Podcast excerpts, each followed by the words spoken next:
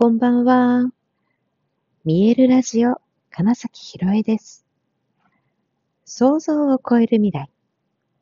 自然はいつも大きな愛で包み込み、真実を伝えてくれる。ネイチャーメッセンジャーをしております。はい、改めましてこんばんは。にせんにじゅうよねんいちがつじゅうはちにち、見えるラジオ始まりました。ね、今日は普通に喋れてます。もう嬉しくてめちゃくちゃ元気。あのですね。今日、今日、えっと、歩行器を使って歩いていいよってなったんですよ。リハビリしたら。いや、本当に痛みが急に減って、昨日から今日にかけて。で、あ、なんか、まあ、しびれがあるので、ちょっとね、あの、足を床につくっていうところの不安というか、左足だけで支えるっていうのはちょっとまだ全然できないんですけど、まあ、右足はなんともなくて、腰の痛みとか足の痛みがだいぶ減ったので、まあ、本当にね、こう、むしろ歩いていきましょう、動かしていきましょう、みたいな流れになってですね、ちょっと動けるようになったわけですよ。でね、嬉しくてね、あの、売店とかにも行ってみたり、まあ、結構歩いたら、まあ、そうですよね、よっか、いつか近く、ほとんど寝たまんまだったから、もうそんだけで疲れて、その後さんじかんぐらい爆睡して、で、また元気になってね、ちょっと、あの、消灯の時間まであるなって思って、ちょっと看護師さんに聞いたらね、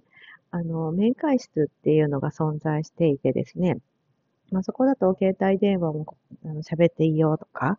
いう場所で、今面会自体が、えーと、制限がかかって別に面会来る人もいないし、もうこの時間だとそういう人もいない。あとは、だから電話してる人がいるかどうか、だけど、ぜひそこ使ってくださいって言ってくださってね。しかもなんかすごい、そのね、廊下でお仕事してる看護師さんに、あの、電話を喋っていい場所ありますかって言ったら、まあ、私が今移動した部屋のね、近くにもあのベンチみたいのがあって、そこでもいいですよって言われたんですけど、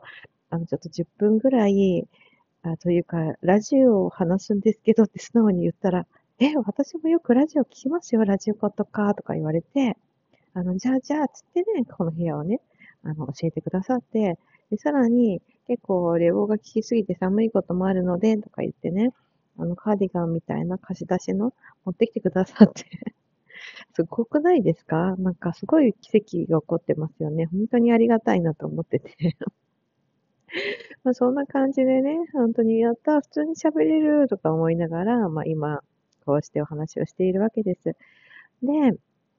あの、まあ、このね、本当いつかめ、じゅうさんにちにはもう痛くなって、その日の夜中に救急車でっていうところから始まってるから、まあ、そう思うとね、まあ、動けなくなって、じゅうさん、じゅうよん、じゅうご、じゅうろく、じゅうなな、じゅうはち、もうね、むいかめですよ。まあそんなことってあるみたいな。なんですが、もう不思議すぎることに全く気持ちが落ちてないんですよ。本当に。で、実はさんねんまえ ?よねんまえ ?さん 年前あれ。あの、病気ですよって言われて、あの、運動しちゃダメですよって言われた時は本当にショックを受けたんですよ、実はね。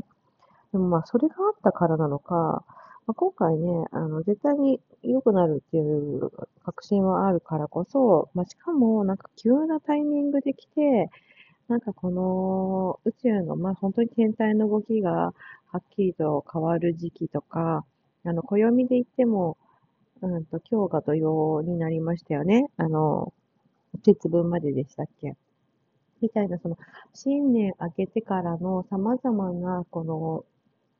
新しいにせんにじゅうよねん、そしてこれからの時代のに向けての、まあ、天体の動きみたいなところに合わせて完全に調整入ってるなっていう印象を、まあ、実は受けていてですね。はい。このにじゅういちにちに天王星が水瓶座に移動する、ヤギ座から水瓶座に移動するっていうタイミングということも込み込みで、いやー、全くもって、これからどうするんだ、君はって、ただ問いかけられている気が し, してですね。で、まあ、それで昨日話したような、あのー、この見えないものとか、うん、とどうやって付き合っていくのか、みたいなこととかね。で、私自身が本当に、この年明けぐらいから結構言っている、うん、まあ、その小さい時に持ってた能力じゃないですけど、その感覚っていうのをもっと思い出して使いなさいというメッセージが、まあ、とにかくやってくるわけですよ。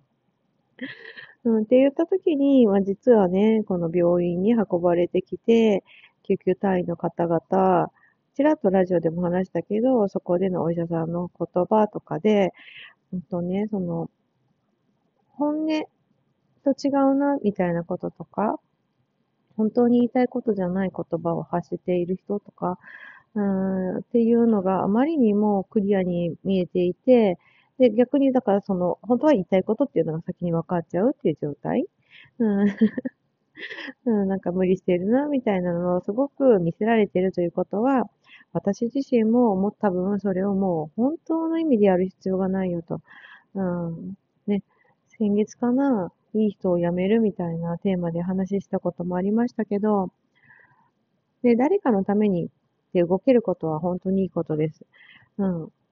あの思いを持つ、えー、ギブの精神、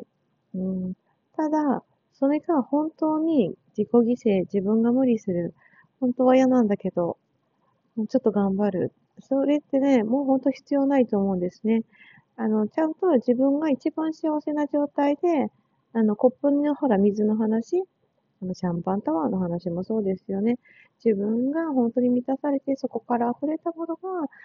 伝わっていく。その状態にいるということが大事だから、一番本当の意味で自分が自分を満たしてあげること、自分が幸せでいることって言ったときにですよ、その昨日話したようなね、自分の中に自分じゃないものが結構溜まっていると思うんです、皆さん。ある程度、えー、年を取る、人生を経験してくると、いろんな人の価値観、いろんな人の概念、知識、えー、そんなものに触れてきたと思うんですよね。で、その時々で、そうしなくちゃいけない。ここではそれに合わせなくちゃいけない。そういうふうに思ってきたと思うんです。うん。まあ、学校とかはね、特にね、みんなと一緒にやらなきゃいけないこといっぱいありますよね。だから、そうするものだって思っちゃってて、そのまま会社に勤めたり、他のコミュニティに入ってくると、なんか先生が言ったことは絶対だとかね、みんながやってるんだったら自分は得たけどやらなくちゃいけないとかね、その誰かのために、えー、自分も挑戦してその姿を見せるんだとかっていうのもあるんだけど、でもね、違う違う。それは自分が本当にやりたいことなのかっていうことが本当にやっぱ大事だし、あの、変わるのが怖くてやれないとか、そういうことをちょっと今置いといてね。あの、自分の心がウキウキすること。うん、で、あの、そうそうそう、好きなものとか、好きなこととか、やりたいこととかにも、えっと、それはなぜやりたいんですかって質問されたりすると思います。私もコーチングでは、うん、なぜですか？きっかけは？とかっていうのを聞いたりします。でもね、その時に、実はね、ちゃんと答えなくちゃっていうのを活動する人多いですよね。うん、だって、聞かれたからには答えなくちゃってなりませんか？そう、答えを出さなくちゃ。正解は、あとは正解は何だろうとかね。うん、ないないない。特にこのやりたいこと、好きなこと、うん、そういうのをやっているっていう時のね、理由はない可能性の方が高いです。なんかよくわからないけど、どうしてかわからないけど、だけどやりたいんだって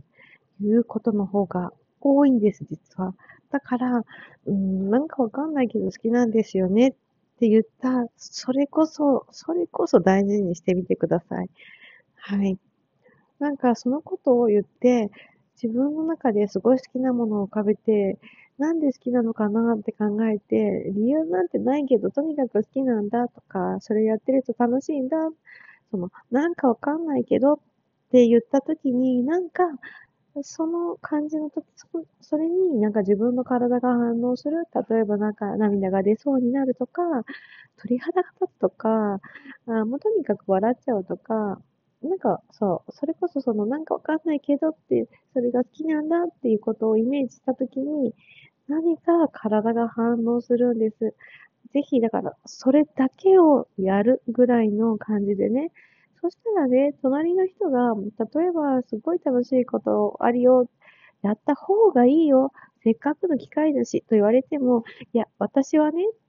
みんながジェットコースター乗ってる時に、私は目の前にあるお花を見ていたいんだ。その方がずっといいんだ。それならそれで本当にいいんです。うん。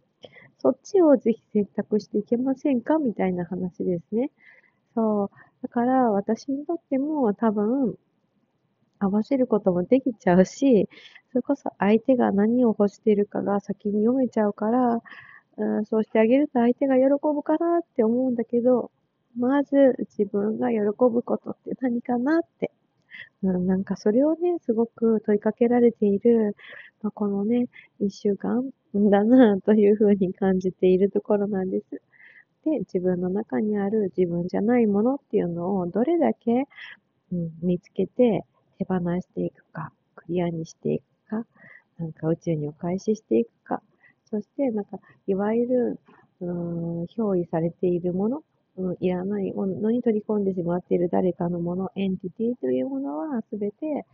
もともとあった場所にお返しする、もしくは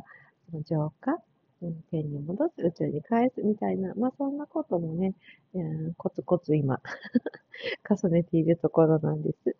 はい。なので退院するときはすごい新しい私だなって思ってて楽しみですね。はい、ということで、えー、本日もご視聴くださりありがとうございました。にせんにじゅうよねんいちがつじゅうはちにち、見えるラジオ、金崎ひろえでした。おやすみなさーい。